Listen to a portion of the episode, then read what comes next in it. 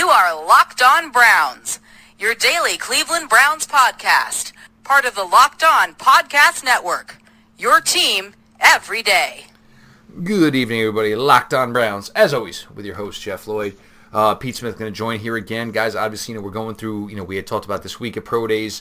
Um, Browns-wise, uh, guys, we'd love to give you something, but look, I mean, you can't say Olivier Vernon, you can't say Sheldon Richardson, you can't say, obviously, Odell Beckham Junior and the moves that have been made. And, you know, look, I'm sure everybody right now, the thirst is real, and you want more, you want something. But look, a lot's been done at this point. Um, you know, obviously, there's going to be some other dominoes to fall. Look, as as there were, you know, with the reserve offensive lineman. Patience, grasshopper. That's pretty much what I can say. So we're going to get into this for your daily delivery of all things Dog Pound. Guys, uh, in the car, ask your device. Your stereo. Ask. Play. Podcast Locked On Browns. Have the latest episode brought up for you. Um, we had mentioned last night we were going to get into this today. I mean, it was a, a big day of pro days. Um, you know, La Tech, not a big day, but a guy in Jaylon Ferguson uh, that Pete and I both appreciate the game. We'll get to him. You know, some ups, some downs. N F L Network was down in Tuscaloosa for the Bama Pro Day. Uh, apparently, maybe Bill Belichick beat up a staffer and took an Alabama shirt. Um, we're going to ask why there wasn't much footage in Happy Valley. Um, and this really obviously doesn't have anything to do Browns-wise. Guys, and, and I will say this as we keep going further. You know, like we always say, you know, oh, we talk about this quarterback, and oh, I'll be so thankful for Baker Mayfield. Guys, as we talk about this running class, oh, be very, very thankful for Nick Chubb. Because this running back class, and, you know, Pete and I, we got a couple of guys we like, but it, it it's not like last year. I mean, like the Sony Michel, the Nick Chubb debates, they were fun. But at the end of the day, both of these guys turned out to be some really solid football players. This year, I mean, it's you're like a you know you're like a blind squirrel trying to find a freaking nut at the running back position. And I guess we'll start it here, Pete. And we've got we. We we won't go against the major names, guys, uh, on social media. What's the point of it? And, you know, it, it brings back heat. And, look, some of these guys are better well-connected. Sometimes some of this stuff is agent-driven. But Josh Jacobs, Pete, um, they tried to sell us on the fact that it's okay the production isn't there. He runs with a lot of ferocity, and he's vicious. Um, he's going to test pretty well. Pete, there's nothing left. I mean, if you were a Josh Jacobs guy, and whether it was top five or even first round, you better be waving your white flag of surrender right now. Uh, and some, I guess, I would say silence did that for a lot of people today, but there are still some very, very staunch supporters. Uh, Daniel Jeremiah basically saying, he's still going to go in the first round. You know, I I I bet what you know something along the lines of he'd bet anything that you know he'll still go to the top thirty-two picks, and he may well be right. That would be a terrible use of resources, but that doesn't mean it couldn't happen. I would love to see him end up in Pittsburgh or Baltimore or Cincinnati. Um, Another guy, we'll pay half the salary if you need be. We got the extra cap, extra cap, so if you want him, we'll pay it. Right. So, yeah, this was the thing. It was. You know, he didn't have a ton of tape, but he was really good in the playoff, and he had traits. It's always traits. And then you get to a point like today, and it's like the traits suddenly disappear because you don't have, you know, and so we all do this to some point. I mean, obviously, we were doing this with a guy like um, you're guilty, uh, Justin Lane. I, you're Justin guilty of it. I'm guilty of it. We are at a point right. Like you want to stand your ground for your guy, but it's like there's there comes a time where it's enough enough for us. I mean, granted, it was a late-round guy in Khalil Hodge, but that party's over. There well, comes, a, you know, you yeah. know, Jacobs' top thirty-two, that's over. So for me last year, it was Minkah Fitzpatrick at four, Minkah Fitzpatrick at four, Minkah Fitzpatrick at four, God, and then love him. And, and and he's great. Don't get me wrong, he is great in Miami. I think he's going to be going to be great in Miami, but you got to a point, and I, you know, I just couldn't defend it, and so for me, you know, and. and You know, people can say whatever they want. It was just, look, it, how I roll on this is if I can't prove it, I'm not going to tell you that you, you should take this guy at a certain pick. And and and that's the difference here. And and these, you know, they could all be right. J- Josh Jacobs could be, you know, a franchise running back, and he could be the Alvin Kamara of this year, and, and you know, none of that stuff matters. But but see, again, and I, I, just to jump in here, Kamara, he was doing it in the absolute crappiest situation, and it was a limited role. Jacobs was doing it in heaven, and it still just wasn't enough on the field to say top five, top ten. Even if you want to say late first round, maybe I'd give you that. But there wasn't enough.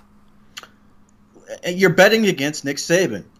I mean, I mean, and, and that's not to say Nick Saban is infallible. He's he is certainly made his share of mistakes, but he's not so stupid, you know, that he's not going to hand the ball to a stud back. We talked about this. He's had three of them.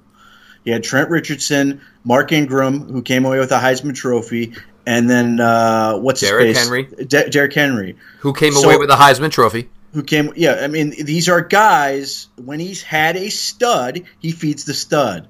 Um, when he hasn't, he's done this sort of, you know, uh, by committee type style. And every year there's somebody who didn't get enough carries, and people are trying to tell you he's going to be great. He's going to be great. Bo Scarborough, uh, big time, fell into that camp, and then he tested like shit, and suddenly nobody talked about him anymore. Uh, I think Josh Jacobs has more lasting power. He doesn't have the bro, you know, or T J Yeldon. More T J yes, Yeldon. Yes. Um, you know, Bo Scarborough was older. I think he had a broken leg, some some significant injury in his time. Uh, I think coming out of high school, he was able, um, I, he might have been old enough to buy alcohol by the time he showed up at Tuscaloosa. Yeah, he was he was much older. But you know, t- t- typically, you know, this this type of thing would happen, and, and, and sort of the, the buzz would just disappear. Uh, and and it's still there, and, and I and I maintain, and I know you've said this. Uh, we both believe that Damian Harris is ultimately going to be the better prospect. That he in the N F L, he's going to be the better player. Um, we shall see, but again, it, it, it, if it's, it's the difference between what you can prove and what you believe, and what we can prove is there's nothing there on. There's very little there on tape. In terms of production, there's very little there in terms of athletic uh, testing, and there are certainly backs that have better at both. So, you know, that's that's where that's at. And, and you know, again, I, I don't – you mentioned Michelle and, and Chubb, and you throw in Barkley and Penny and all those guys. To me, Josh Jacobs isn't the number one back in this class. He wouldn't even be a guy – in last year's class. He would just be, you know, you know, run of the mill back, gets picked in round four or whatever, move on to the next one type deal. And and, and here's the thing, um, it, there, and I understand, guys, it's okay to say, hey, this class doesn't have a first round running back. I don't think it does, it, and it, it wouldn't be the first time. And you know, when you say, you know, this guy, you know, and got, look, you saw the mock drafts and you saw the mention, and there was a lot of Jacobs to Tampa Bay at five. Ezekiel Elliott, Leonard Fournette, and look, you know, Leonard, whether or not he deserved to be there, that's his story. Did for not. Today. And of course, you know, Saquon Barkley, all these guys. Is he, I mean, these guys you saw, I mean, and if you just want to go Elliott and Barkley, they dominated in everything they did, week in, week out. And I don't care that it's Alabama where there's five stars, you know, one hundred miles deep. This guy just, it it wasn't there. And then uh, there was some intern from Barstool today sh- showed him catching a swing pass. Um, he, where he, he met a, a real nice swing pass. Yes, with nobody from the, because and, and let's keep in mind, guys, um, how many Oklahoma defenders have Pete and I talked about draft-wise this year? Um, yeah, zero. Um, yeah, so he makes it all the way down to the three. And he trucks some kid. And and this is always the thing. Josh Jacobs finishes a run by dropping some dude. Really, really good players, what do they do? They juke that dude out of his jock. Look, he's a good player. He's going to be in the N F L. I don't know. There's not a running back worthy of a first-round grade in this class, and that's fine. You're very heavy defensively. Just, it's okay. Just, just admit it, and let's go forward with that. You don't have to keep trying to make something out of it. he, he doesn't measure up athletically. Uh, and that's that's going to be a theme with Alabama this year. It, it, it, it, it, was it not, is truly Quinnen Williams and and the rest. And, and the one guy who misquestioned, because uh, I got a response to this, the one guy who misquestioned Pete's tweet today, that was the point. Quinnen Williams is the dude of this Alabama group. Everybody else, you know, look, if you want to say down year for the S E C, yeah, it's looking like a real down year for a lot of the S E C and the power schools. And well, we're gonna get... I mean, with that, it's, the, you know, the dudes who Alabama has are still at Alabama. They've got some yep. legit talent. I mean, we are gonna we are gonna wax poetic about that wide receiver group next year. Yes, I mean Judy and those guys catching passes from, from Tua for another year, right? So like, it's not that Alabama was a bad football team. It's just Quinnen Williams was the freaking franchise, and then everybody else was a sophomore or freshman. And we talked about this. Nick kind of changed up what he was doing. You know what? Everybody scores fifty a week. I want to score fifty a week this year. Let's do that. We're going to recruit those types of guys. But I, I don't want to go much more deeper on this. Guys, iTunes, rating reviews, leave the five stars, leave the written reviews. You guys have been fantastic with that. Um, I appreciate it. It helps with the show's growth. You guys, you know, we're having a lot of fun here. This is the part where me and Pete can put our input in. And, you know, look, we're going to have some L's, and we know that, and we'll even get Pete to admit some losses here. But we've had a pretty good run so far.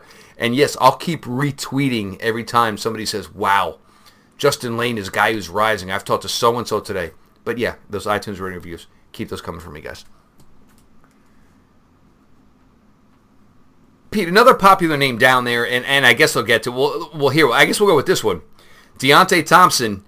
And I keep thinking of the, uh, you know, I forget the song and where it came from, and I always use it with these types of guys is, you can run, but you can't hide. And even if, you know, and, you know, I give Jacobs and his camp credit, his agent and those, they didn't throw out an injury excuse today. They could have easily just chose to test on April second when uh, Deontay Thompson is come, going to test. But you can't run from this forever. forever. I mean, we're going to need something soon, kid. Yeah, Deontay Thompson uh, and I believe Christian Miller. Uh, Christian have, have, Miller, I don't think this is either way. I mean, Christian Miller is a you know one hundred to one fifty player. You know, he's not the name here. Deontay Thompson was a guy you saw top ten, top safety in the yeah, class, and we know nothing on this kid other than his weight kind of fluctuates. Right, and and he was put in a conversation, you know, like Minkah Fitzpatrick was last year, and he's not Minkah Fitzpatrick. Um, and, and and and and it was so much; it was assumed he was going to be the guy at safety um, this year, and the kid from L S U is going to be the, the group next year. It was it was never really considered that, you know, Chauncey Gardner-Johnson, Juan Thornhill, uh, Jonathan Abram. Uh, you know, Saquon Hampton, all these guys were sort of just put to the side that it was just, it's going to be Deontay Thompson. And it's just not there, uh, at least from a production standpoint. I don't think it's really there from a film standpoint. We shall see, you know, uh, what happens on the second of April. Uh, you know, it's, if he goes out and he's great and he weighs well and everything goes great, people will immediately discount it. But this is one of those things where you see this, um, and and there are people in the N F L who, even if they're not going to say it publicly, or, or guys who are, who, who have been in the N F L who always who do think, you know, that's what's happening is, is a guy is sort of hiding from this, and we shall see what happens. But yeah, it's Deontay Thompson, obviously a big name. Christian Miller obviously had an injury. Uh, You know, I, again, I think he's a relatively mediocre prospect that some people really like. I've seen him talked about as high as round two. I, again, I can't justify it, but, you know, I think this is going to be a theme. And, and the linebacker, uh, Mack Wilson, Wilson. Woo! He didn't test very nope. well, and he didn't produce. And that's the thing is is people get into this conversation, well, there's so much talent, it's so hard to get tackles and, and this and that. C J Mosley was a stud at Alabama in terms of production, in terms of getting that solo tackle market share. Mack Wilson did not. Um, the kid that went last year, who went to the Titans in the first round, did not. Um, he had an iffy first year, and the guy who had all the, the tackles this year was Quinnen Williams. I mean, on some level, you just have to acknowledge the fact that there's a reason guys produce. You, you can't get away from that reality. Does it happen where a guy gets, you know, weirdly shortchanged in that area? Sure. But if you're actually looking for a good or at least better correlation to success in the N F L, guys who produce are more likely to be successful at the next level. It's hard for me to sit here and go, a guy who wasn't a stud in college is now going to be a stud in the N F L. That's just, it, it, you know, logically doesn't make sense. So not a great day for Alabama. They will have better starting next year. Um, but, you know, this is not, you know, the, the, the banner year they were hoping for. And look, it's not going to affect the program, but it, it's just the reality of what it is. And, you know, I, we'll go to a name like Devin Bush, a guy we keep talking about. His production was not, it was good. It was not elite, Pete. But then, you know, if you want to make the excuse of there's other guys around you, and then he went up and tested like a goddamn defensive back, for Christ's sakes. And you know that's what is going to work, and that is what is in play. I mean, you know, Mack Wilson, well, you know, four seven two, and, and here was the other thing, and it did it with Jacobs. Everybody, you know, you saw four six five, four six six, four six seven, and then other people just trying to round it down. Oh, four six. Wait a minute. I mean, you can't go that way. Um, and, and this is the thing. If you were invited to the N F L Combine and you were healthy, run. Because these Pro Day forties are all over the freaking place. And we're going to get to it with Jaylon Ferguson. It's it, it it's a train wreck where they're all over the place. If you were healthy and you were at the N F L Combine, you better be ready to run. Because obviously it looks like you're hiding. Yeah, well, you can't underestimate how much stress is on the Combine, because you have not you have not gotten to sleep the way you want to sleep. You're getting up and the somebody's you know, knocking on your door at eleven o'clock. Exactly. Yeah, you're you're up all night because you're you know you had to go do the medical stuff. You're doing interviews. You've got all the stress of these things, and then you know you got to wake up and it's got to you know it's got to be there. Whereas the pro day, you know you you know you wake up in your own bed, so to speak. You nobody's bothering you. It is entirely set up for you to succeed. Um, you know even oh, the people what happens when you don't. Right, so you know, and that's why you'll you'll sometimes see, uh, you know, you'll you'll see some guy, uh, people apply attacks to um, forties and stuff run at, at pro days. So like some people will say an extra point oh five, some people will say point one. L S U, I think point two five is about right, uh, if not more. Yeah, that, them and Virginia Tech are two of the most notorious in that respect. But it's. You know, it, it, it, again, this is part of the reason I stress. And again, if you are injured, fine. But this is part of why I will always stress, and I always applaud agencies who encourage players to do this. Go to the Combine. You have a great day or a great couple drills. Done. Just move on to the next one. You you know, you don't have to worry about it. If you do have a great day all around, you kick up your feet and do nothing but focus on being a football player again. Like, what the worst thing you want to be is an offensive lineman trying to nail a forty at the pro day uh, instead of just being sitting having an extra month just working on being an offensive lineman. You don't want to sit there worrying about sprinting and how many steps are in this thing and all this nonsense that, you know, say what you want. The forty matters, but it's not really a football drill. You want to be able to be done, so you're sitting there doing nothing but working on football. And I do think that's an inherited advantage. And the other inherited advantage is that agencies are, and, and, and groups representing and training academies and all that are smart, is if you do knock out that stuff, they can really focus on getting these guys to be able to rest their bodies yeah. as opposed to trying to ramp, ramp, ramp, ramp, ramp.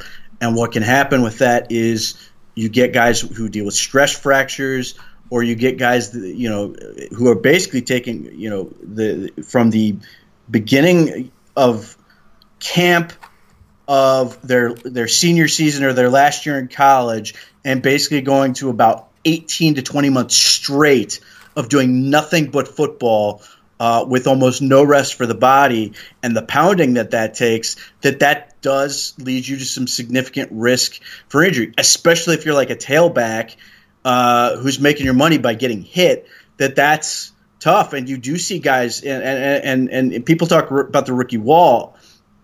I think that's a big part of it, is that these guys have just gone so hard for so long that suddenly you're getting beat on by N F L players for the first time in your life, and you do get to week ten and and and fourteen and, and potentially into the playoffs, and you're just beat. So you do have to take that into account, right? And you get injured or whatever, unfortunately, and then you come back better or rested because you didn't have to do all that offseason nonsense. Like for the first time in, you know, in, in, in again, eighteen to twenty months, you are actually getting to get off your feet and really rest your body and, and do the things Uh, that are good for you know are good for you, good for your longevity, as opposed to, man, my quad doesn't feel right, but I have to keep going because to, I didn't do I well enough hit, up until this point. Yeah, yeah, I have to hit that number because it you know there is money on the line. So yeah, it's it's it's it's a meat market in that sense. It's unfortunate, but that's how it works. Well, I mean, you know, you're the best of the best to go the highest. I mean, it's no different than anything else in any other realm of life and, you know, work and whatever. Um, I guess, Pete, uh, before we get to what should have been the televised pro day today, um, our guy Jaylon Ferguson, and, and here's the thing, guys, um, six four and a half, two seventy-one, and, uh, you know, nine foot nine broad jump, um, a running back that I really wanted to say was going to be, you know, top five, top ten, nine foot four broad jump, but not the day I think either one of us were hoping for. Still like the game. The production is huge here. Um, the round one aspirations for a guy like Jaylon Ferguson are now over. But look, the guy in, you know, he's going to get drafted in a spot where he's a situational pass rusher to start. Still a good player. Um, could have put the cherry on the top. That didn't happen, but, you know, obviously maybe, you know, the brother got, you know, those genes, but Jaylon Ferguson and uh, big props to Patrick Claybon from N F L Network.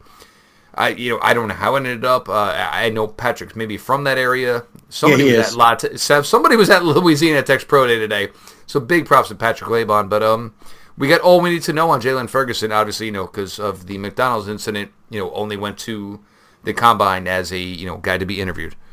Uh, right. So we don't, at least to this point, we don't have agility for him. Um, two seventy-one, uh, you know, this is the numbers I, uh, from Tony Six, Pauline. Four and a half, two seventy-one. Six, four, yeah, and he ran a four seventy-five. If you want to round that up to four eight, uh, that's fine. It's still good. Um, but that was not the, and I will say from Patrick, that was not the consensus on the forty. And this is where I'm getting to this. Right. So and some people had him as I think four eight three, yeah, four eight three. Yeah, I mean, so this is what I'm saying. If you can if you're at the Combine, get your shit done there, guys, because everybody there, nobody's questioning the Combine, the pro days, and this is what happens, especially when you get groupthink into establishing a number on what is your resume. Right. So he had that. He had a, a one eighteen inch broad jump, uh, which is very good. nine nine, yep. And and a thirty-two inch vert, which is fine, not great.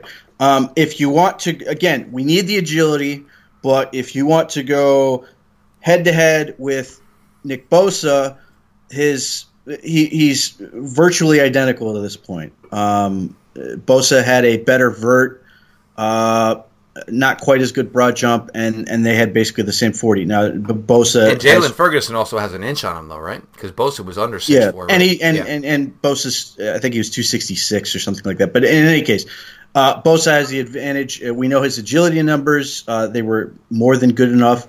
Um, if assuming Ferguson doesn't handle like a rusty shopping cart. Um, but you're I, not going to get the, the – you're not going to get solid – agility numbers when Alabama Pro Day is going on, Penn State's Pro Day is going on. You're not going to get that from Louisiana Tech. We're not going to get the the numbers will always be skewed and flawed. Right. Um. Sure. And you know those are the numbers that tend to come out the latest anyway, um, just by virtue of how this thing works. But uh, if you want to make the case for Jaylon Ferguson in the first round, you can. Uh, his production is out of this world, um, and all that. The only thing that hurts him is the field. Um, it, there are just so many guys. Um, you know, Brian Burns, you know, had a had a fantastic workout, has fantastic production, and played in a a more difficult level of competition in the A C C. Jaylon Ferguson, not quite as athletic as, as those guys, and like Montez Sweat and guys like that, um, has all the production. So again, you can make the case, but he's probably more likely to go in that top fifty pick area. Um, so we shall see uh, where, what that happens. But now he, he does potentially end up as somebody who could be in the in the mix of that forty-ninth pick. And and if the Browns, you know, do move on, you know, if they do ultimately trade somebody like Emmanuel Ogbah, they they trade away the gem that is Chad Thomas or something along that line. And they want, you know, they they want Olivier Vernon, Myles Garrett. They've still got uh, Chris Smith, who can play up and down the line a little bit. Um, you still have Jannard Avery, but if you want one more guy who can ultimately, you know, be a full-service type defensive end, Jaylon Fer- Ferguson is tremendous and would certainly bolster that group, uh, espe- you know, giving them more ability to say, hey, Myles, there's the shitty guy. You go line up over him. We're going to put another guy on the outside, you know, that's faster. So, yeah, yeah. Certainly overshadowed by a lot of what happened today. Uh, Jaylon Ferguson had a fine day, just did not have the spectacular day that sort of would have, you know, made him the story. Uh, in I agree. Like I, everything about him, look, the, the measurement was perfect, you know, and which we knew, obviously, you know, Senior Bowl guy. Um, the jumps, you know, the vert, you would have hoped for a little bit better. The broad was fine. I mean, when you're out jumping a running back, that's a good thing, guys. Uh, You know, the production is there in spades. I don't know if he's going to be a first-round guy at this point. Maybe he will be, though, because nobody knows the way the skill positions are going to play out. You know, maybe there's two tight ends. Um, right now, I'll say there's going to be no running backs. The quarterbacks, we'll see how that weighs in. So Jaylon Ferguson, good player, but I don't know if, and even if he's there at forty-nine, I, I still don't know, Browns-wise, if that's your biggest need. Um, still interior, you know, obviously linebacker, you know, safety, maybe a corner. No, it's, it would be one hundred percent a talent play where you're just saying, this guy is too goddamn yep. good, we're going to My take dude. And yeah. I, I'm banking it on the fact that there's forty-five plus career sacks and the all-time, you know, and that's it. So, you know, and, it, you know, Chris Smith, you know, it would probably affect him and stuff like that. But, you know, this would be going mass, mass. And I am building an absolute disgusting defensive line. The Retailers. Eagles, to me, are the model. That That is absolutely where this appears to be headed. I hope it's heading there, and that would be oh, outstanding. We, oh, we know we want this because, I yes. mean, the way we figure this, if it's going to be a twelve, thirteen, fourteen-win team, it's going to be about defensive line play. That's where you're going to need to go because it's going to be nickel and dime uh, mid-second quarter going on. It'll be right. similar to the two Bengal games. Right. I want, I want Olivier Vernon and Myles Garrett Not not uh, gasping in the fourth quarter. I want them smiling. That's yep. that's the goal here. You want those two guys in the fourth quarter uh, where you have an opportunity to close out the game to be able to go like, yeah, we got this. Whereas last year, too often, as Myles Garrett is a genuine phenom, too often was just gassed where he was, there were plays where he, you know, he would go hard on one and then basically stop entirely on another. Or people were frustrated because he was out in some key situations because they just had to, you know, get get him out of there to put somebody else with some with a little more gas in the tank. Well, if this goes the way we want, we want those Baker and Freddie moments where Myles can kind of sneak in and, yeah, the defense is on the field and Myles already got a baseball hat on because that day's work is done. Guys, the uh, Locked On N F L Network on Instagram, on Twitter. If you're not following, please do. Um, everything's funneled from every N F L show. And now, for the last two weeks, um, the N F L side has done their biggest numbers, all shows combined. Um, we're not talking about regular season. We're not talking about Super Bowl. We're talking about off-season. The last two weeks, the Locked On N F L Network, me, and obviously all of the thirty-one, thirty-one other team-specific shows, the fantasy shows, the draft shows, you know, the Matt Williamson show, just continuing to put out great content, and everything is put out through both social media accounts, Locked On N F L Net, whether it's Instagram, whether it's Twitter. If you're not following, do me a huge favor and make sure you are now, please, guys. It means a lot. Pete, now we will get to, and this was just absolutely insane, Happy Valley. Um, and Pete, I, I know you... You know, you say, you know what, a little bit of an Ohio State fan, but, you know, whatever. But Penn State, you keep driving this hammer down. And then you go look at the numbers from what went down today in Happy Valley. First things first, N F L Network, where were you today? You probably needed to be in Happy Valley. my God, Pete, these guys were numbers on numbers on numbers. And if you want the number one running back in this class, Pete, he may have worked out today, but it was not in Tuscaloosa. Right. Miles Sanders is the best back in this class. And and I've mentioned uh, this. I'll give a little nod to Henderson still. Ah, maybe it's you t- saying they, his offensive line needed. And I go, but Darrell Henry, Henderson's great. He's but great. I, I, I'll go back to Emory Hunt's tweet today, and Emory Hunt's tweet was, and guys, if you, he's been on the show, and you know Pete's, you know Pete and I, we know him well. Emory's a great guy. The difference with a guy like Darrell Henderson at Memphis is everybody in the building, their kid, the guy serving hot dogs, knew who was getting the ball. Nine yards per freaking carry. But this is not the moment for Darrell Henderson. We'll go with Miles Sanders, but this is where you tell you there's better backs in this class. Right. So, look, the biggest thing that hurts Miles Sanders is the existence of Saquon Barkley. Um, Miles Sanders is great. You watch a tape. You see some Saquon stuff on there. Not as big, not quite as fast. You know, Saquon Barkley physically is just absurd. Um But, it, it, like, that's the problem. It, it, you look at Sa- what Saquon Barkley did last year, and, and you never want to be the guy that follows the guy. Mm-hmm. He's completely overshadowed. But Miles Sanders was legitimately great um, and, and has any number of moments where he just breaks a big one, makes a bunch of guys miss, shows some strength, and does all these things and ends up in the end zone. He's a great athlete and all of these things. Um, you know, I, I wouldn't take him in the first round, but I, I, I would absolutely, if I was a team in need of a running back and I'm sitting there, at, you know, at the top of the second round, I would grab him in a heartbeat if if if I need a back. He's got everything you want. He was incredibly productive, you know, even with Trace McSorley's senior season and all that, um, and all, all everything that came with that. Uh, and, and Penn State's offense largely ran through him, and, and they were very good. But, yes, don't get me wrong. I like – I when James Franklin was hired by Penn State, I was excited because I, I am one of those people that loves things that are good for the conference. I I, I, I dream and, and will hate Notre Dame until they join the Big Ten. I will wish nothing but bad things upon them because I want a world where every goddamn week of Big Ten football is must-watch football, where Ohio State's playing Notre Dame, Wisconsin's playing Penn State, you know, Michigan's playing Michigan State all in the same week. You know, and, and to me, when James Franklin came in, it, it meant another potentially really good program. Uh, Jim Harbaugh has completely uh, screwed the pooch on this. And James Franklin recruits the best athletes in the goddamn country. And I give them crap because – and you see it. And it, this is not new. If you wa- look at their pro day numbers today, you'll look at their backup running back was a better athlete than most every other running back in the country. They have a linebacker that did nothing for them, really, and he was one of the best athletes in the country. Last year they had that kid, Troy Apke, who nobody even knew, really, uh, who ran like a four two. Their offensive linemen, who are largely not very good, are obscenely great athletes. So – this is why I shit on Penn State, because they have athletes upon athletes upon athletes. They had uh, a safety today, Pete, who freaking performed off the freaking charts. I asked you who he is. You're like, I'm not really sure.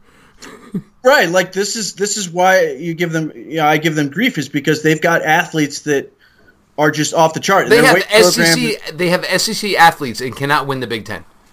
Yeah, they they have. Uh, they have an uh, what has to be one of the best weight room programs in the country right now with the way they're able to develop these kids. Um, I hope it doesn't end up being a Maryland situation uh, of many years ago uh, where we find out that, you know, this is all artificial. But to this point, they just produce dudes who can are athletic. Um, it's, you know, a question if they are great football players, but from uh, Sanders to the corner – to tra- even the quarterback, Trace McSorley, uh, all tremendously gifted athletes, and you're waiting for them to sort of really put it together um, and and and actually be a great team. Uh, you know, they were they, two thousand sixteen or whatever that they put it together, but you know, with all these athletes the last couple of years, and Trace McSorley's senior year, and and and I, you know, I don't think he's a great N F L quarterback, but he was an outstanding college quarterback. And they just – they don't get enough out of what, what they have there. No, they don't. And um, you know, look, for Miles Sanders, uh, you know, the cornerback of Cornway, he looked really good. But the, you know, you see these guys blow up athletically, and and these are guys now. Pete, these guys, these guys come to day three. Now you're going to take guys with great production, no athletic ability, or you're going to look at these guys and say, well, can I get it out of them? And that's something you have to, you know, you you see these numbers of these guys, and it's great that there's now the A A F and there's going to be the X F L, because some of these guys, you know, people are going to want to see what they got, and there's going to have to be an opportunity where they get to show it somehow on a professional level. But, I mean, you cannot walk away from these numbers. And first things first, God bless Penn State for what they did today. Pete put out the tweet, thank you. I mean, this is, we're all looking for this. And you want to know what? If I'm Penn State with these numbers these guys did today, that's oh, a big yeah, part of it. I'm flexing my, I'm a, definitely flexing my muscle. That's a big part of it, yes. Uh, schools that put out their numbers like this, incredibly helpful, as opposed to waiting for, you know, and, and we appreciate them immensely, uh, you know, like N F L Draft Scout, which I use quite a bit, uh, and Tony Pauline and guys like that getting the numbers, and there's other places that are trying to get up. But, but if the school just puts it out, It it just makes it immensely easier. But, yeah, it's one hundred percent is Penn State basically flexing, going, yeah, we've got dudes. And we this is what we, we do at Penn State now, is we can make guys into – which is so weird from the Penn State we grew up with. Oh, one hundred percent. I mean, you, you're just a bunch of big, white, boxy guys from Western P A. Um, his dad yeah. was a Penn Stater. His mom was a Penn yeah. Stater. and Yeah, but, now I mean, it's – you know, they are literally, you know, S E C North. So, yeah, uh, but, yeah, so guys that you're going to probably hear about, people are going to suddenly go back and watch their tape. Production sucks, but Cole Farmer is the linebacker. This dude is uh, six one, two twenty-eight. He ran a four four eight. He ran a six eight, seven three cone and a four two eight short shuttle. You, you, I mean, a thirty-seven inch vert, ten four broad jump. That's just stupid. Um, for question becomes, can he hit somebody? Right, like, and, and honestly, you know, you, you it, it's not even – you know, if you get to day three, like you mentioned, it's not even can he be a great linebacker. It's, my God, can he at least give us something on special teams? Because, yep. you know, clearly the dude's a missile. Uh, Kevin Givens is another great athlete, defensive tackle, undersized guy, didn't produce a ton. But he had a great day. Their offensive linemen had great. I mean, Trace McSorley is a really good athlete. And, I, I, I mean, this is what they recruit. He almost you know, seems like a guy coming off of like like a rotator cuff or something. It's you know he's you know he just he he just doesn't have the velocity. Other than that, you really like the guy, right? And Penn State does not recruit quarterbacks who are not dual threat. They will specifically they are not interested. They get even they they they have had you know it's getting ridiculous to where this these things go where they have freshmen and sophomore and junior days at these schools, and they basically will have you know some immensely talented you know kids out of Texas who can't move, and they basically go, I'm sorry, we just we just won't recruit you, because that's they always want to have a guy who can run the ball. Uh, but yeah, they they just have a never ending flow of guys. I mean. Uh, The backup running back, I had never heard of him until today, Jonathan Thomas, five eleven, two seventeen, ran a four four. Could you imagine being there for four years, getting zero run, and this is the type of athlete you are? Meanwhile, your your other Big Ten schools, your schools like Pitt, your schools like, you know, specifically Rutgers, your sp- schools like Maryland, and you're sitting there going, we would do anything to get these type of athletes on our campus, and Penn State is so – good at this that they're basically saying, you know, we are this good, we have this much talent, the, the guy like this doesn't even be on the field. It's not like they, they, they took this guy and said, we are going to make you into a corner, or we are going to make you into a safety. They kept this dude a running back, and he just really didn't do anything, and he's coming out with this kind of athletic skill set. And, and, you know, they won't all get drafted, but some of them will, purely on speculating on the athleticism and hoping they get in stu- into these things. And, yes, the A A F could, is great for this, because there's a lot of these guys, especially their offensive linemen, who are really nice athletes that just need to keep repping and doing those other things. I think – Uh, I, you know, personally, you know, I, I, I'm not rooting against Trace McSorley by any stretch, but he's a guy who I would love to watch play in the A A F, because he's just entertaining, and I think that'd be a great forum for him uh, to to be in this type of setup and, and to produce. So Yeah, they, they, but if you go back to last year, Penn State had the same thing.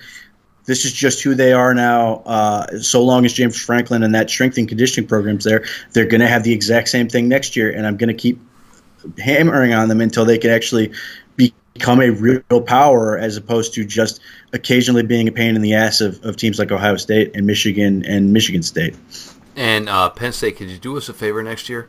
Uh, schedule, schedule your pro day and you know let people know that it's been two years now where you guys have been testing through the roof, and make it a Penn State pro day. Um, you know, it, you know if the MAC schools want to, whatever. Um, well, that's the other one is Toledo was today, and Toledo had a bunch of dudes, and they're you know. No, I know you're. Uh, go ahead. Out. You're ready for MAC talk. Go ahead. Well, no, it's just that like that's okay. The the the kid I'm interested in is uh, I saw a report. Uh, Kadar Holloman, the corner, who ran allegedly ran a four four, but they have three receivers. They have uh, Cody Thompson, who's a really good player, and then they have Deontay Johnson, and allegedly John Vay Johnson. The other one ran four threes, uh, and you know you, you, you're seeing all these numbers leak out now because that was basically the only time they could get any airtime. Is you know you are in a day where you've got. Uh, Alabama and Penn State and, and some of the other other schools in Toledo, which has obviously been a, a consistent power in, in the MAC, um, and even managed. I still don't know how they managed to convince Miami to play them in the in the uh, Glass Bowl, but uh, yeah, I mean they, they, it's another school that just consistently is able to produce talent. But uh, yeah, the guy I, I'm keeping an eye on. Uh, is the corner Kadar Holloman, uh, very very uh, pr- productive, and if he did run a four four and has Uh, you know, the rest of his athleticism is along those lines, and he does become a D three corner that people should keep an eye on. Uh, and look, it's actually shaping up. Um, you know, everybody. You know, they talked the defensive tackles, they talked the edge rushers, the linebacker class tested very well. Uh, if you want to view the cornerback class as a whole, I don't think it's a bad class at all. I think there's guys anywhere up and down. Whether it's you know, if you want to put Lane up there with Byron Murphy, and then work your way on back. I think the cornerback class is a very, very good class. Um, we've got some questions here, and this is one that's come up a couple times. Um, Howard Wilson, Pete, I think the issue here, and look, nobody wants to see a guy go through what he's gone through. But the tough spot he's got now with the Browns is who's he got in the building who's got his back? The, the only thing he's got right now is whether or not John Dorsey thought highly of him as a draft prospect. Um, look, I mean, I guess we'll get to you know the first initial round of O T As, but it, it's tough. But I mean, nobody wants to see this for any guy to never even get a chance to go to the plate, get a bat in his hands. But I mean, yeah, he is fighting. I mean, he's fighting uphill, and he's fighting it up uphill hard. Yeah, I, I mean, let's. Put it this way, even if you know Sashi's still in the building and those guys who drafted him, he's still got an uphill battle. The injuries he suffered are awful. Um, you know, dislocated or, or, or fractured the kneecap the first year, mm. and then had another injury. It may have been the same leg, may have been the other leg. Another significant injury. He never, you know, he never even got to camp. He got to mini camp and done both years. Uh, did not get to, uh, you know, has never been anywhere near a preseason game. So he, he, with him, it's is he ever going to play in the N F L at all? Uh, or is he going to be able to play professional football at all? Like, again, this is where you look at a, a program like the A A F and that might be a, s- a scenario for Howard Wilson where he may be able to get out there and play because I don't expect you know teams are going to be running running to the waiver wire if if he gets out there that suddenly you know they're going to want to pick him up two years removed from when they drafted him with a couple injuries. It you know I I didn't love him as a prospect coming out. That's more of a slot guy, um, but it was always sort of let you know let's see what he does, and then he has the injury, and it was now it's a year deferred. He has another injury. We're two years away from. You know, him even being a factor. So I don't think Dorsey or anyone in that building is operating, uh, you know, under the assumption that we're not going to do something because Howard Wilson's in the building.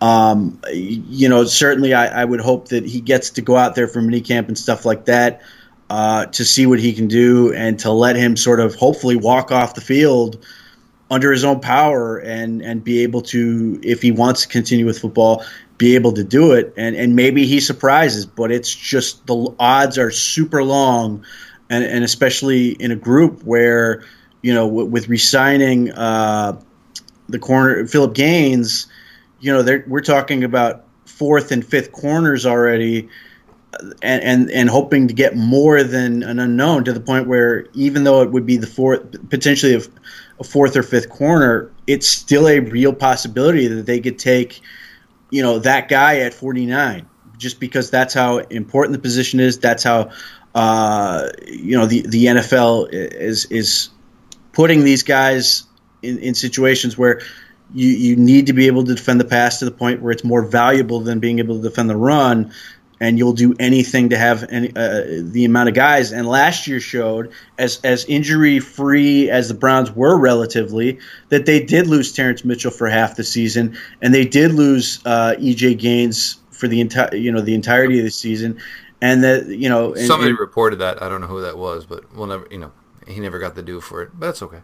Um, and then uh, Denzel Ward, you know, missed missed time. That they did have to do a little bit of a balancing act with corner. It's, you know, it's one of those positions you just can't have enough of. And, and the other part of this, it's not like the Browns ran out and immediately scooped up Simeon Thomas after last year when they drafted him and didn't keep him. You know, they they there are certainly other guys that are probably going to get bites of the apple uh, before Howard Wilson does. Well, and the other thing was, I mean, and you look at a guy like Tavier Thomas, who was, you know, very minimal reps at the cornerback position, was a stud special teams player. And guys, I, I've I've mentioned this a bunch of times. When we got we were late in the summer last year, you know, oh, oh well, oh, Jeff Janis, oh, we'll keep Jeff Janis. He's a great gunner. What the hell do you need a gunner for? You were an oh and sixteen team. Now, with serious expectations. And a guy like Tavier Thomas, and guys, you know, I speak with Tavier. He ended up having a hernia. He played through it, had hernia surgery when the season was over. And this was a guy Dorsey brought in over Labor Day weekend, you know, over the, you know, the final cuts and those additions. Played great on special teams. So here's a guy you may lean on. It seems like the guy they like. And this goes to another question of, you know, uh, one name of the, was brought up, you know, Garyon Conley and Xavier Rhodes. Guys, the the trade market for the Browns, Pete, that's the big market. The, the big trade market is over because right now you don't have the assets to go trade for a guy like Xavier Rhodes. And Garyon Conley, I think Gruden kind of did the, yeah, let's float his name out on the market, light a fire under his ass. But the kid played a lot better afterwards. And Xavier Rhodes, if Minnesota wants to get rid of him, that's Minnesota's issue. Right, I mean, Minnesota in particular is trying to be a contender here. They and he's their best corner. Um, they're not the the guy who was floated at one point. I don't know if. It's By the way, did you, see the t- did you see the tweet where Justin Lane tested similar to Xavier Rhodes, Jalen yes. Ramsey? Oh, yeah, that was yes. a nice one, right? That was. Uh, good. Yeah, it, it, what three other guys and him? So yeah, um, pat on the back, Pete, for both of us. But uh, yeah, so. The guy who was floated, and I don't know how much credibility there was, was Trey Waynes um, out of, out of Minnesota, and even that. But even still, he's a light yeah. in the ass cornerback. Do you, yes, is that? Do you want that to be your duo? We've talked about this. But if you're trading from contending teams, you're not giving them away. Whereas Xavier Howard, you certainly can knock on that door with the Dolphins. They're looking to basically sell anything that's not nailed down. Um, they signed Fitz. Come on now, Pete. Fitz magic, wow. baby. Yes. So the trade market is interesting. The trade market is interesting for a couple reasons. They can certainly trade now, uh, and they can trade, you know, in and around the draft if they want to. The other thing they can do, and might be more realistic, is they wait, they draft. And then they get the next year's picks, and then they maybe use like a you know a fifth round pick to pick up a veteran of some sort, um, you know, late in the camp or something.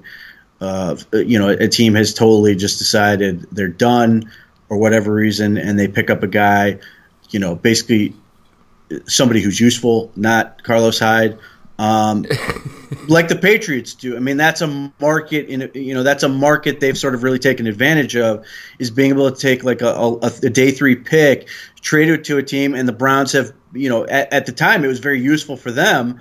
Is you know they're trading in in the case of uh, uh, what's his face, one of the twins. Uh, corner they traded who helps, and Danny Shelton, you know, those are guys that Jason. help them. Yeah, Jason McCourty and Danny Shelton, day three picks. One was a seventh rounder, uh, one was a, you know the fifth round or the fifth rounder in exchange to move up to the third round. Um, that helped them win the Super Bowl. You know, that's that's a good market to tap into for a team like the Browns now. Um, You know, you find a team, and Miami obviously stands out. Certainly, I, you know, if they do move on from Emmanuel Ogbah, the guy that interests me immediately is is Robert Quinn, um, as a guy who comes in for a year and just goes and killed the quarterback. Uh, so I, I do think, you know, as much as the trades are still in play, um, within reason, because they can't, you know, t- trade for another massive contract and, and try to keep all these guys. Uh, but I, I do think even if they don't trade in and around the draft, that there will be another opportunity where they get that next set of picks. They get close to the uh, regular season, and, and they, they have a guy that they feel like could help them. Or, you know, this could be a year where the Browns actually do make a trade, potentially at the trade deadline, to get in another body. Uh, you know, they find somebody's got a veteran corner that's, that's you know, not going to help them anywhere. The Browns lose somebody for a, a period of time, and they want to make a, a, a move for a, a day three pick and get a little extra, another body in there for a little while or something along those lines. Yeah, I mean, guys, this is actually something I had the idea today. We're, we're going to start going, you know, current positional groups here. You know, uh, we'll maybe start with that with the next week. Um, the, the one I want to close with here, and you know, Dale Harris has been fantastic here as you know a, a guy who's. You know, uh, contributed great questions to the show, and I know he's a loyal listener. So, Dale, thank you for that. Um, day three, what else? Uh, Jazz Ferguson, uh, Jalen Hurd, Keelan Doss, all interesting names, Pete. And, look, I mean, I'd be interested if all these guys make it to day three, sure. But um, pick a flavor here. Which one do you like? Uh, I like... Keelan Doss, uh, they they're another one that had their pro day today. Um, I don't know. I, I, I don't remember if he tested at all or if he was even invited to the combine. Um, so those numbers may squeak out. But you know, one of the kids that I'm interested in, and I I'll tell you flat out, I've not seen any tape of him because uh, he he went to Malone. Is Ashton Dolan? Yep. Uh, the end of Justice, that program. Our boy Justice I would like very much. Yep. I would like very much if a program that no longer functions would, you know, spit out all the tape of this kid. But, you know, he's a six foot one, two hundred fifteen pound kid that ran a four four three, jumped thirty-eight inches, and it had a broad of one twenty-one and, and a bunch of other crazy numbers. That was really productive for them at a at a program that has not done any winning. Uh, Stan, Stanley Morgan Junior is obviously a guy I've been really high on. And the other guy that will be interesting in light of his sports hernia is Emmanuel Hall out of Missouri. Uh, explosive, explosive players. Production's good, not great, but freaky in that he had a four three nine at two hundred one pounds, one forty-one inch broad jump, forty-three point five inch vertical, and evidently was stopped. Uh, you know, it wasn't allowed to do his agility stuff because they found a sports hernia. So I don't know if he was like in immense pain as he's doing these incredible numbers, but you know, that becomes a situation where, it, you know, then this happened with Corey Coleman when his rookie year is, yep. is, is that it's not born anything pure. Yep. Yeah. It's, it's not one of those things you want to deal with going into your rookie season where you have expectations, but the Browns are in a situation where obviously, they don't need a receiver to come in and produce right away, um, right off the shoot. They can they can ease a guy in and, and let him get fully recovered, and that's an area of the body that, like, especially those type of positions where you want to be able to do quick twitch things, you have to be right in your core and all the in your hips and all that, where you're not feeling discomfort and you're not second guessing it. So he becomes interesting. Um, there, there's a bunch of guys that just haven't had the opportunity to test because they're, you know, the smaller school guys. Jess Ferguson, you know, on day three, I totally get it. I don't love his agility, but he's a monstrously huge human being that uh, can obvi- that obviously dominated at Northwestern State. Um, he could maybe give protease, you a little of Perriman. Right. Uh, certainly that's that's immediately what stands out to you is he's six five and he can run a straight line really far. Um, their pro day is tomorrow. I'll be curious if he tries to retest those things um, or not, or if he just stands and, and, and is basically content to do it. But, yeah, I mean, Jazz Ferguson, and the other thing you have to vet with him is how he ended up at Northwestern State. Uh, was initially, I believe, an L S U recruit. Uh, somewhere in the S E C anyway. Cheech and Chong like. Uh, that you have to figure out why, you know, why you end up, you know, not producing at L S U or, or the S E C or whatever, and you have to do your producing at Northwestern State. Is that something that's a deal breaker? Um, you know, not because here. Yeah, because this is the type of guy that should, you know, obviously was a four-star recruit coming out, was a very big deal, so it wasn't a surprise that he tested well. It's a question of why, you know, why he couldn't he keep it together, why, you know, he didn't get to do it on that level. Um, for the names uh, Dale mentioned, um, I'll go with Jalen Hurd. Um, and look, he went to Baylor to become a wide receiver. They still use him as a running back. Um, you know, not a return guy like Cordarrelle, uh, Cordarrelle Patterson, but can give you that type of stuff. And, you know, if he ended up in a pinch or if he just wanted to do something different, Jalen Hurd can take some carries, uh, so you know, and still learning the wide receiver position. Um, I, I I don't know if any of these names, whether it's Jazz, Jalen, Keelan Doss, I don't know if I'm going to take the, you know, I don't know if they tickle my fancy more than letting Damian Ratley and Derek Willies. These guys are often forgotten, but you know, giving them a year or two, and look, this is where Baker comes into play. I mean, they have a little bit of relationship. But since Pete went a little rogue here on this question, I will give you a day three or maybe a U F A delight. Reggie White from my alma mater, Monmouth University. Production off the charts. March twenty-sixth will be his pro day. We're going to get officials on him. Uh, six two and change, two ten. Uh, speed within his conference in the Big South. One, uh, uh, you know, F, uh, F C S. Not F B S, F C S, but with Monmouth. But there's just a name there that you can go with there. And and this may be where this goes. You know, you're going to have to do a little cultivating. You have to do a little mining for the Browns because... And the other thing is, Pete, I don't know how much room there is here when you're talking about a finalized fifty-three. There's a lot of guys already in-house. And once you start drafting and, you know, I mean, U F As, I mean... I mean, U D F As, I don't know where this is going to fit in. Uh, yeah, it's it's one of those things where, look, there are going to be draft picks that don't make this roster. That's where they're at. Um, you have to be okay with the idea that taking a guy in the fifth round may not make this team. Um, a guy in the you know, a guy in the third round shouldn't have made it last year.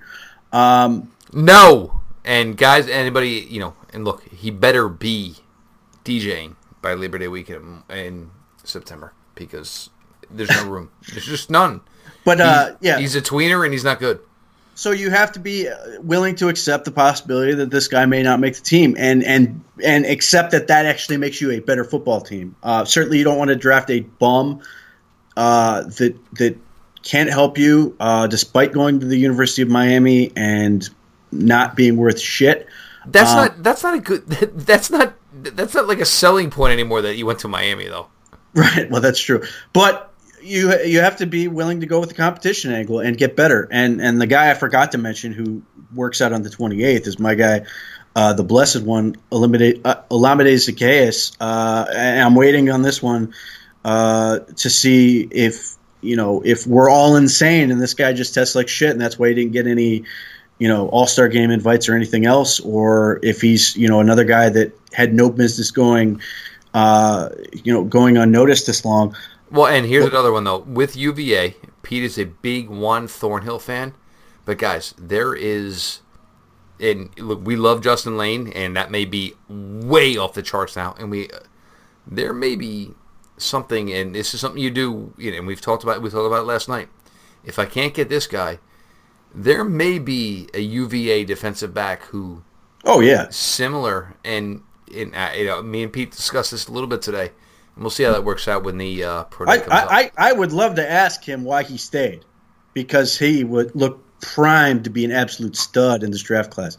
Uh, but yeah, so willing to accept that the possibility that, you know, one of these guys may not make the team. The thing that you mentioned that's interesting is if they draft uh, Jalen Hurd, that uh, might foreshadow a, potentially a willingness to move on from Jarvis Landry. And, you know, I know people are going to go, oh, you hate Jarvis Landry. But that's what that that's what he's Jalen here Hurd for nineteen. We'll, well, right, look, but I mean, we'll is, just see what happens after that. Right, but that I mean, that is literally what Jalen Hurd's job would be. He would come in to be a power slot, like, and, and he's, he's four an inches taller. Yeah, he's an intriguing player in that. But you're not drafting a guy. If if you add a guy like Jalen Hurd, it is not to move him out wide. It nope. is to put him inside and let him be a massive problem uh, on that. And it's ultimately to it, again, he'd have to make the team at that point. Uh, but if he does and he's impressive, then, you know, he becomes the heir apparent and basically makes it so it's okay to move on that uh, move on there. So if they do draft a receiver, you know, it'll be interesting. This this class to this point doesn't have a lot of super pure slots. A lot of these guys are very uh, interchangeable in terms of boundary versus uh, slot. Well, that's type. What happens, because like everybody looks at Andy Isabella and they just think slot. No, that's a waste of that kid's talents. Right, and and, and he talked about it um, at at at the Combine that, you know, it, it was a little bit of an adjustment for him at the Senior Bowl to play in the slot because he hadn't done it. Uh, he was an outside forty-seven receiver. and a half percent of UMass's passing production was Andy Isabella. That's not bad. Um, that is that's the best that's in the like, country. Jim Coburn's over there burning up a calculator right now, putting that through. Yeah, that's that's that was the best in the nation. Um, I, there may have been one guy who was better at some smaller school, but yeah, it, it's the same with a guy like Zacchaeus. I don't think he's only a slot, although he could be a slot. I don't think it's. I don't think Penny Hart is a pure slot, even though they're short.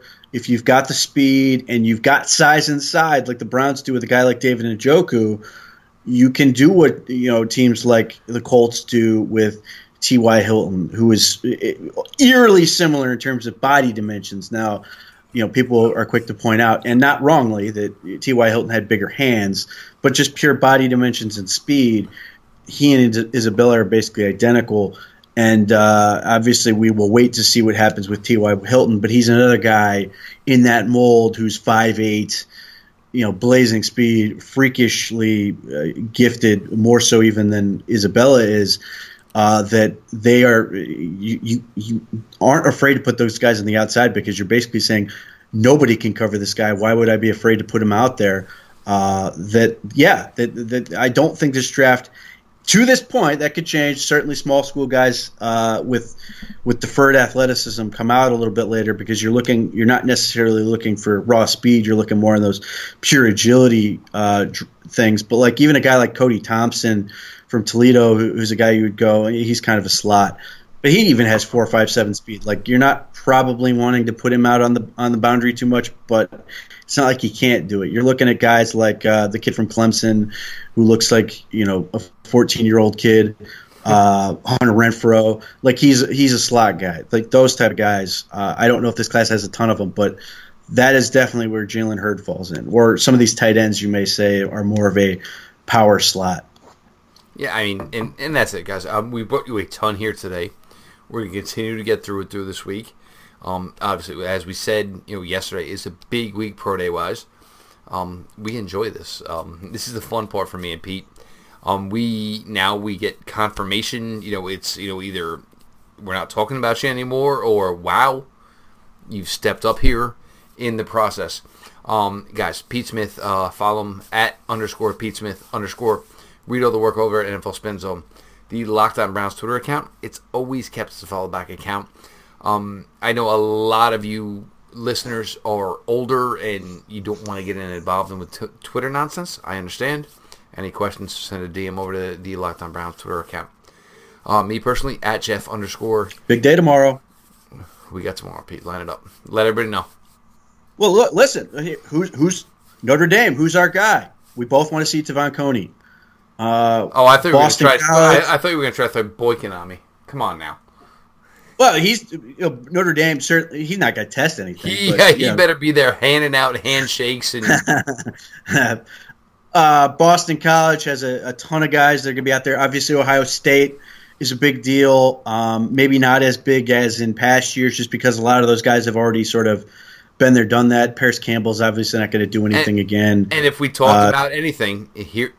Draymond Jones. This is right, where this now becomes, you're a guy stressing, trying to get where you need to be. Right. I, presumably, I, I, you know, if he if he stands on everything, it's over. Like you, you know, like if he's basically saying he's sat, uh, satisfied, then he basically is uh, Al- Alfonso Washington from a few years ago. And uh, we'll take Michael Dogbay over him. Right. Uh, well, I'm already there. He's got yes. a lot to prove tomorrow, uh, and Dogbay produces better. But it is a big day for those guys. Pitt. Tomorrow, U S C tomorrow, our guy at Wake Forest, uh, Dortch. We need something, Greg. Greg, we need something. Greg Dortch with a big opportunity. Georgia tomorrow. Uh, a lot of guys who are probably trying to fix things, um, other than McCall Hardman, who's who's good. Uh, I you know it's a big like to, I have, I said on Twitter last night. I, I don't think it's wrong that tomorrow uh, is at Baylor's tomorrow. That's Jalen Hurd, obviously. Um, that it's you better work like out. The, yeah, it's basically like the New Year's New Year's Day bowl lineup of pro days in terms of just there is no shortage of guys who are out there at every program, uh, S E C, Big Ten, Big, Big twelve. twelve, uh, the A C C, and Pac twelve are all represented tomorrow. So you've got everybody. As big as today was with Alabama and Penn State and, and Jaylon Ferguson, tomorrow is basically twice the size. Uh, and this week just keeps on going. And this makes it a fun week. Uh, so, guys, like I said, and follow me at uh, Jeff underscore LJ underscore Lloyd. Um, this has been your daily delivery of all things Dog Pound. Before we close it, um, guys, this is fun. This is the fun part. This is the checking the boxes, the X's and O's. Um, Alabama wants to throw a couple guys out there on April second. Um, owners' meetings are coming, and this is where most of the stuff is established, and the board, whatever. I mean, you know, if those guys want to, you know, try to rewrite the wrongs on April second, but it may be too late at that point. I mean, by April, this stuff is, you know, in ink, in Sharpie. It's done. Um, but we'll have tomorrow, and look, you know, as Pete just told you, it's going to be bananas. Um, so we'll have a lot for you guys tomorrow. Um, keep feeding the questions, anything you want. This has been the daily delivery of all things Dog Pound. L G B on the L O B. Let's go Browns.